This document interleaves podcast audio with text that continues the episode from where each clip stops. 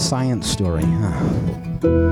These NYU scientists, they I, I it felt, felt on this. right. I was so and I just thought, happy. well, I figured it out It was that golden moment. because science was on my side.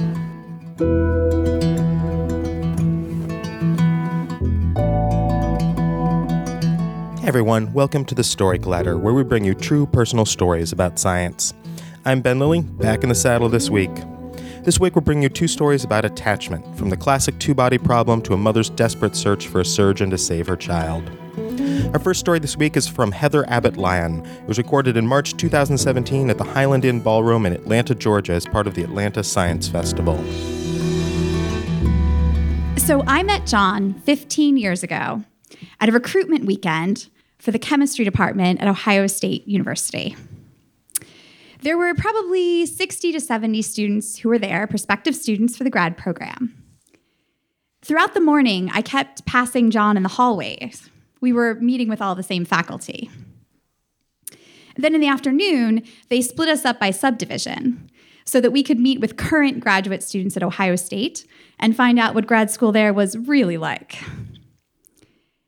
The organic chemists, like half of them, went off in one room. And then the handful of us who were interested in physical chemistry, we went off into a different room to talk to the current grad students. During the Q&A, I was really impressed. John seemed to be asking all these questions that I hadn't even considered. He was savvier than the rest of us. That night, all the prospective students went out to dinner and we sort of compared notes. And I found out that, as it turned out, John had already visited a lot of graduate schools. He was pretty much at the end of his tour, and he was leaning toward attending the University of Buffalo. Ohio State was the first school I had visited, but I was really excited about the following weekend because I was going to the University of Virginia. My sister went there, it was close to my family, and they were offering me a pretty good fellowship, so I was excited. Over the course of the night, we were sort of initially talking about what research we had done as undergrads, what research we were hoping to do in graduate school, what our career goals were. But as the night wore on, we started talking about other stuff our music interests, the sports teams we cheered for, our families, even religion. John asked me a ton of questions. He listened, and then he challenged me on almost everything I said. But he was respectful. He wasn't condescending or patronizing, which is something I get a lot as a short, blonde female. He was clearly interested, and he was really interesting. And I remember thinking if circumstances were different, if he didn't live in Michigan and I didn't live in Georgia, and we weren't considering different grad programs, we would probably be friends, maybe even best friends. The next morning, all the prospective students are at the airport. We're saying our goodbyes. John comes up to me and he says, Well, um, I'll see you next weekend. I looked at him quizzically. What? Yeah, so actually, uh, I got accepted to the University of Virginia and I think I'm gonna check it out. I was flattered, but really skeptical until I saw him in Charlottesville the next weekend. I think John's dad tells the story best. He says, John called him up and he said, Pa, uh, so I decided I'm gonna actually go to UVA next weekend and check it out. John's dad was like, Okay, why? And John said, Well, you know, I do not believe in love at first sight, but I met a girl. That feeling was mutual. The next couple of years in Charlottesville were amazing. Being in a relationship with another physical chemist was great. we got to see each other every day. We took classes together, we studied together. We decided to work in different research groups, but our projects were closely enough related that, you know, we could compare notes. We could talk about our progress, our frustrations in the lab. We could help each other troubleshoot. After a couple of years, we decided to get married. we came back from our honeymoon and started writing our dissertations and looking for jobs. And that's when the other shoe fell. See, John and I are what academia refers to as a two body problem. We are in such specialized fields that finding two jobs in the same city is really challenging. Now, if you ask John and I, we'll tell you our research is totally different, okay? John is a gas phase spectroscopist. That means he studies chemical reactions that happen in the air. I, on the other hand, am a surface scientist. That means I study chemical reactions that happen on solid surfaces. Now, the fact that we both study small molecules interacting with metals, it's like totally different still. so, we had a couple of possibilities. The first option was at Los Alamos National Lab. You may have actually heard of Los Alamos.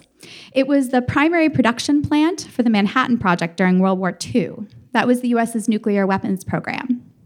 As you might expect, this national lab has a defense mission, and so it's in a very remote location, the middle of nowhere, New Mexico.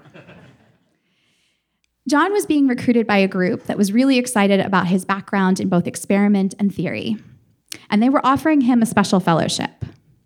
There was one surface science group there that I could join. They were studying the world's only single crystal surface of uranium. Now, I was not particularly keen on this research project. For one thing, I was in my mid 20s, and at some point I was hoping to have children. Working with a radioactive surface didn't seem like a great idea. But the other thing is that over the course of my interview, I was actually pulled aside by several scientists because they wanted to make sure that I understood that while the project I would be working on could be used to help remediate nuclear waste, it could also be used to help develop more effective nuclear weapons.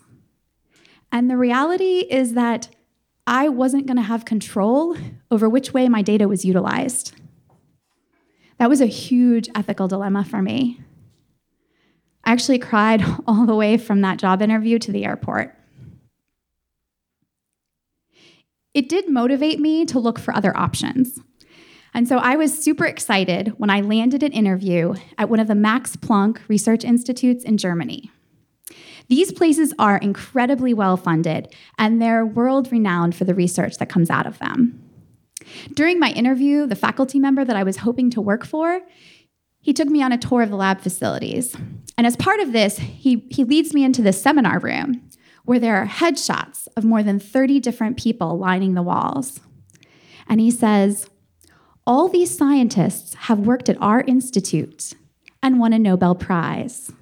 We call this the Nobel Room. Obviously, I was pretty excited when they offered me a position. We managed to negotiate for John to get an interview at the same institute in a different department. Unfortunately, his experience wasn't as positive. The group that he was going to be working with was shorthanded, and they were excited to have him in the lab. But the director of the department told John he didn't think his research experience was directly relevant. He was very blunt about it. He said, Look, I'm going to give you a 12 month contract because my colleague wants to hire your wife. So John flew back to Virginia with a bruised ego, and we started debating our options. This point in my marriage was probably the most difficult time we've ever had we had some really angry debates. John argued that the position at Los Alamos was in the US, which we knew, so that was great. The salary was better, and it was going to be really good for his career. I argued that if we took the positions in Germany, we could travel around Europe together. And working at a world class research institute was going to be better for both our careers. They were going to see how good he was. Plus, I didn't want to be expected to follow my husband. We had some really bitter debates. And in the middle of one of our fights, John turned to me and he just yelled, You know, I'm going with you to Germany. Until that moment, I didn't actually know. We had been seriously debating living on separate continents and separate time zones that moment, it changed our marriage for me. Six months later, we arrived in Berlin with nothing but our suitcases, and we met with our research advisors. That first day in Germany, we found out that we had both been awarded Alexander von Humboldt fellowships and that we would be fully funded for the next two years to do research in Germany. We got to travel all over Europe during that time. And it was pretty isolating sometimes to be living in a country where we didn't speak the language and we weren't familiar with the culture. Actually, I didn't speak the language. John had taken four years of German in high school and a couple years in college. He taught me how to count to 10 and say please and thank you, bitte und danke, before we left. And then when we got to Germany, he spent hours with me once I started my German language classes, helping me practice speaking German. He was my tandem partner. Because it was kind of isolating to live in that, in that country, it was actually really intimate for us. It kind of brought us closer together, and it was right at the beginning of our marriage. I wouldn't trade that time in Germany for anything. Which is why two years later, I followed him to Atlanta when he got a tenure track position at Clayton State. I took a second postdoc at Georgia Tech, and then a couple years later, I went on the job market. I had multiple offers, but one of them was a tenure track position at Kennesaw State, which seemed too good to be true. We did it! We found a solution to the two body problem. In September, we celebrated our 10th wedding anniversary. Now, John and I may be the only couple that has ever debated the optimal design of a time of flight mass spectrometer over dinner, but I'm okay with that. I am passionate about the science that I do, and I'm so thrilled that I get to share it with the man that I love. And now that we found a solution to our academic two body problem, we're working on another two body problem three year old twins, Max and Izzy.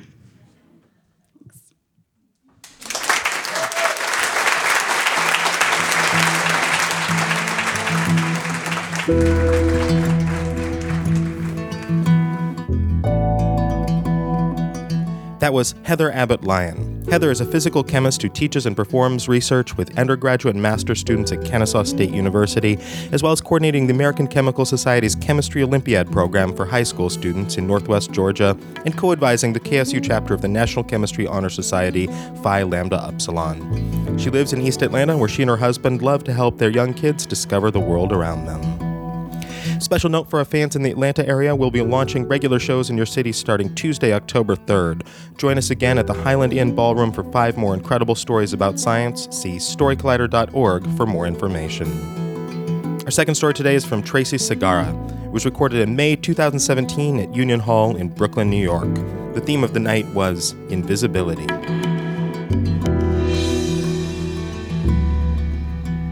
Okay, let's just get this out of the way. I'm not a scientist. In fact, my story is all about how I know nothing about science. I am totally uncomfortable with math, STEM. I don't even know what STEM stands for. Um, you know, there are left brain and right brain people. I still don't know which one I am, but I'm the one that knows Broadway show tunes and that can write essays. And I'm especially mystified by the human body. Like, I see skin, I have no idea what's underneath or where anything is. Just, I, I've trust in doctors in the medical profession that they know what they're doing. And for most of my life, this was not a problem because I was fairly healthy. But then in my mid 30s, I suffered two miscarriages, but then I become pregnant with twins. And I'm at the advanced maternal age of 36, so I am watched like a hawk throughout my entire pregnancy. And, you know, I grew up in the 70s where doctors were like demigods, you know, like Marcus Welby, MD, and General Hospital. And, you know, doctors were smarter than me. And my whole attitude was, you know, I just have to listen to them. They know what they're saying and don't waste their precious time. And I'm lucky because I have a wonderful obstetrician and but then I have a difficult pregnancy and I land in the hospital at 32 weeks with high blood pressure and I'm having contractions and they're able to, you know, stop them, but they say that's it, you're in the hospital for the duration of this pregnancy. And so I sit there and I listen to everybody and everything's fine and finally it's time for my babies to be born. And it has to be a C-section because baby B has her foot squarely under baby A's head, kind of blocking the runway. So it has to be a C section, but it's a planned C section. And finally, the day arrives. And as they're rolling me into the operating room, I am suddenly seized with this terrible fear that something horrible is going to happen to my babies. And so I get into this hospital room, and everybody's wearing masks, and there's all these people I don't know. And I'm suddenly seized with this thought. And I think, this is elective surgery. And so I turn to my doctor and I say, Can we elect to do this another day? And he looks at me and he just shakes his head and he laughs, this big booming laugh. And he says, No, Tracey, it is time to meet your babies. Nothing is going to go wrong. He's this big doctor. And um, so I trust him. And I'm just like, All right, nothing's going to go wrong. And so the surgery begins, and you know, I'm awake for this entire time. I'm drugged, but not I'm not out of it because it's a planned C-section. So my husband is sitting by my head, and we're just like having this chit chat while they're, you know, there's this tent, and you know, they're doing whatever they're doing there to get my babies out. And what seems like three hours, but is probably only about 40 minutes, finally, I hear my babies, Lily and Jessica, dueling banjo cries from opposite sides of the room. It's like do do do do do do do do wah, you know, like, and you know when I hear those strong, healthy cries, I think, ah, finally, you know, I can just relax, and I can get on with just being a mother. Um, but the next morning, they do all these routine tests on newborns, and they're preemies, you know. Lily's only four pounds, Jessica's only five pounds, so they do all these tests. And they find a murmur in Lily's heart.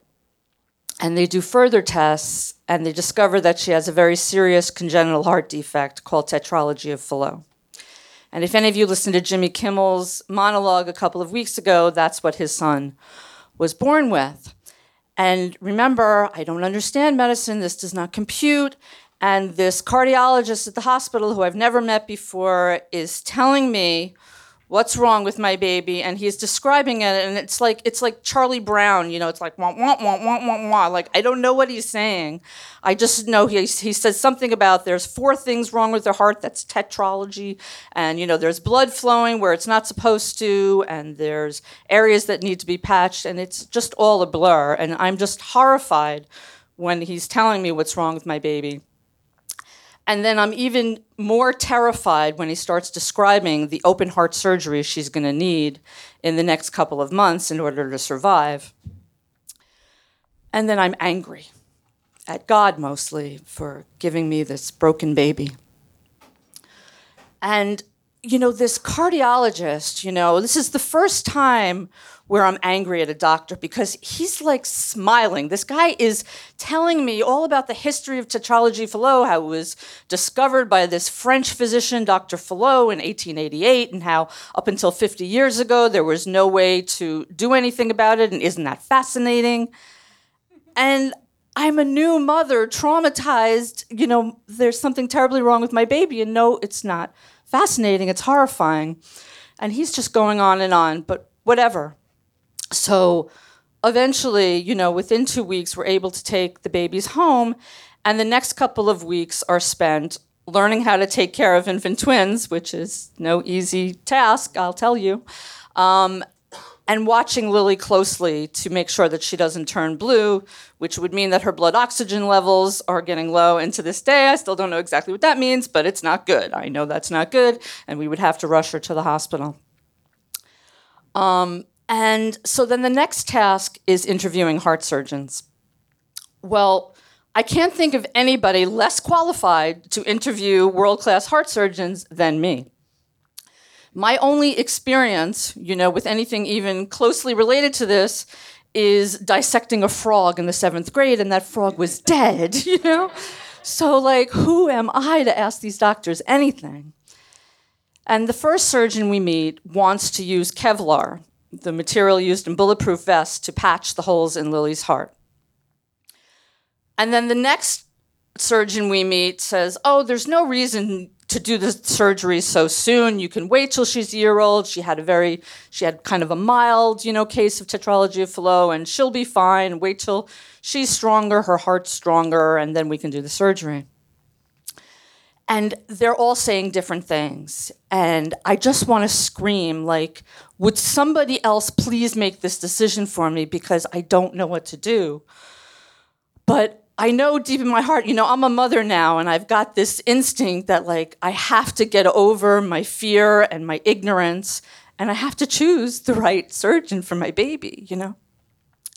Well, the next surgeon we meet is Dr. Q. And Dr. Q has the bedside manner of Vladimir Putin. on a good day, on a good day, I'll give him that. Um, and we spend like we haven't spent more than five minutes in his office when I it is obvious to me that he just wants us out of there. We are definitely wasting his precious time. And you know, when we're interviewing all of these surgeons, like like I said, I don't know what to ask them. But the one thing I can think of to ask them, the only thing I can think to ask them is how many of your babies don't die?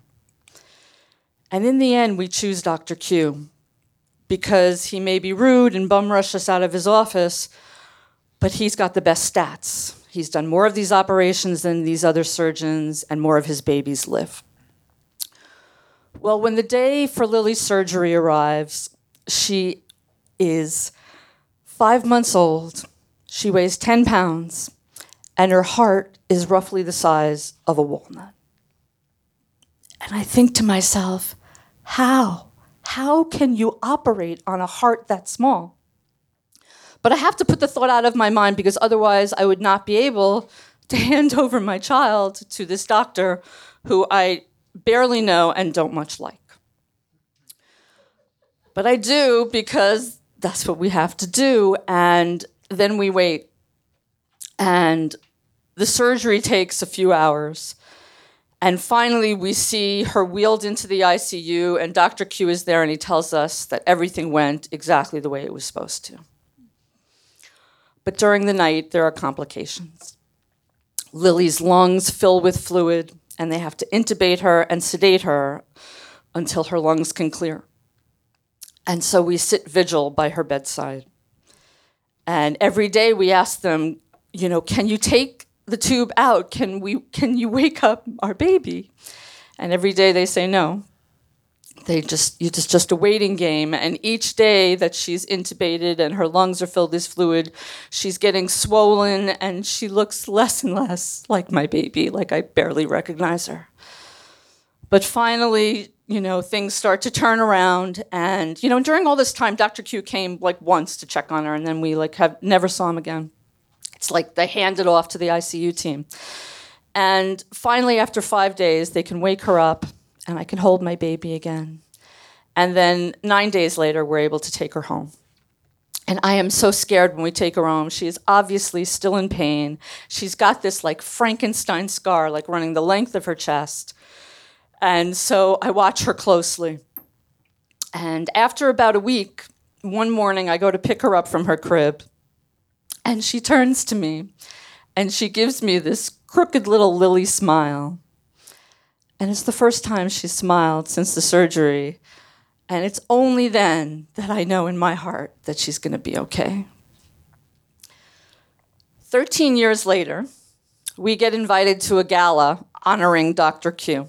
And so we go. And you know, at one point during the evening, Lily and I seek out Dr. Q so that she can meet the surgeon who has fixed her heart. And I'm a little worried about this. You know, I, I don't know how he's going to react.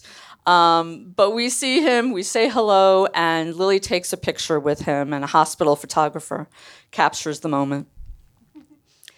And I remember thinking to myself all those years ago how, you know, how angry I was that all these all these surgeons, you know, with all these skills, they had no people skills, and that they were also like rude and arrogant and telling us what to do and how difficult it was for us. And I remember thinking at the time, you know, they're really not in this, you know, to help these people. Or if they are, it's mostly because it's a challenge for them. And so I really judged them. Um, but a few weeks after this gala, I come across this article in New York Magazine, and it's a profile of Dr. Q, and he's, he's a very famous surgeon. And so, of course, I read it. And it's a really long article, and it's very interesting, but one paragraph in that whole essay really jumps out at me. And in that paragraph, Dr. Q talks about how, in order to do what he does every day, he needs to keep a certain distance from the families. And after I read this, I go back and I look at the picture of Lily and Dr. Q. And in the photo, Lily, my Lily, with her curly long hair, is grinning ear to ear, and Dr. Q is stoic as usual, not even smiling.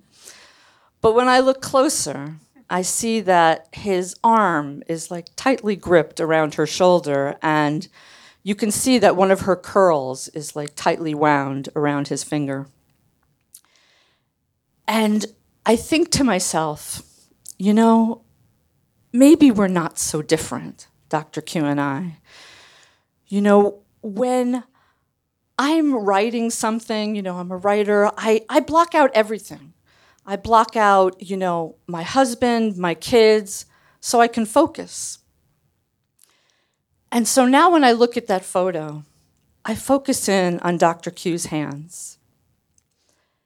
These are hands that reached into my broken baby's walnut sized heart and returned it to me whole.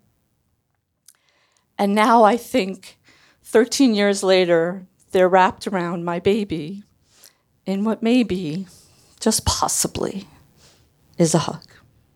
Thank you.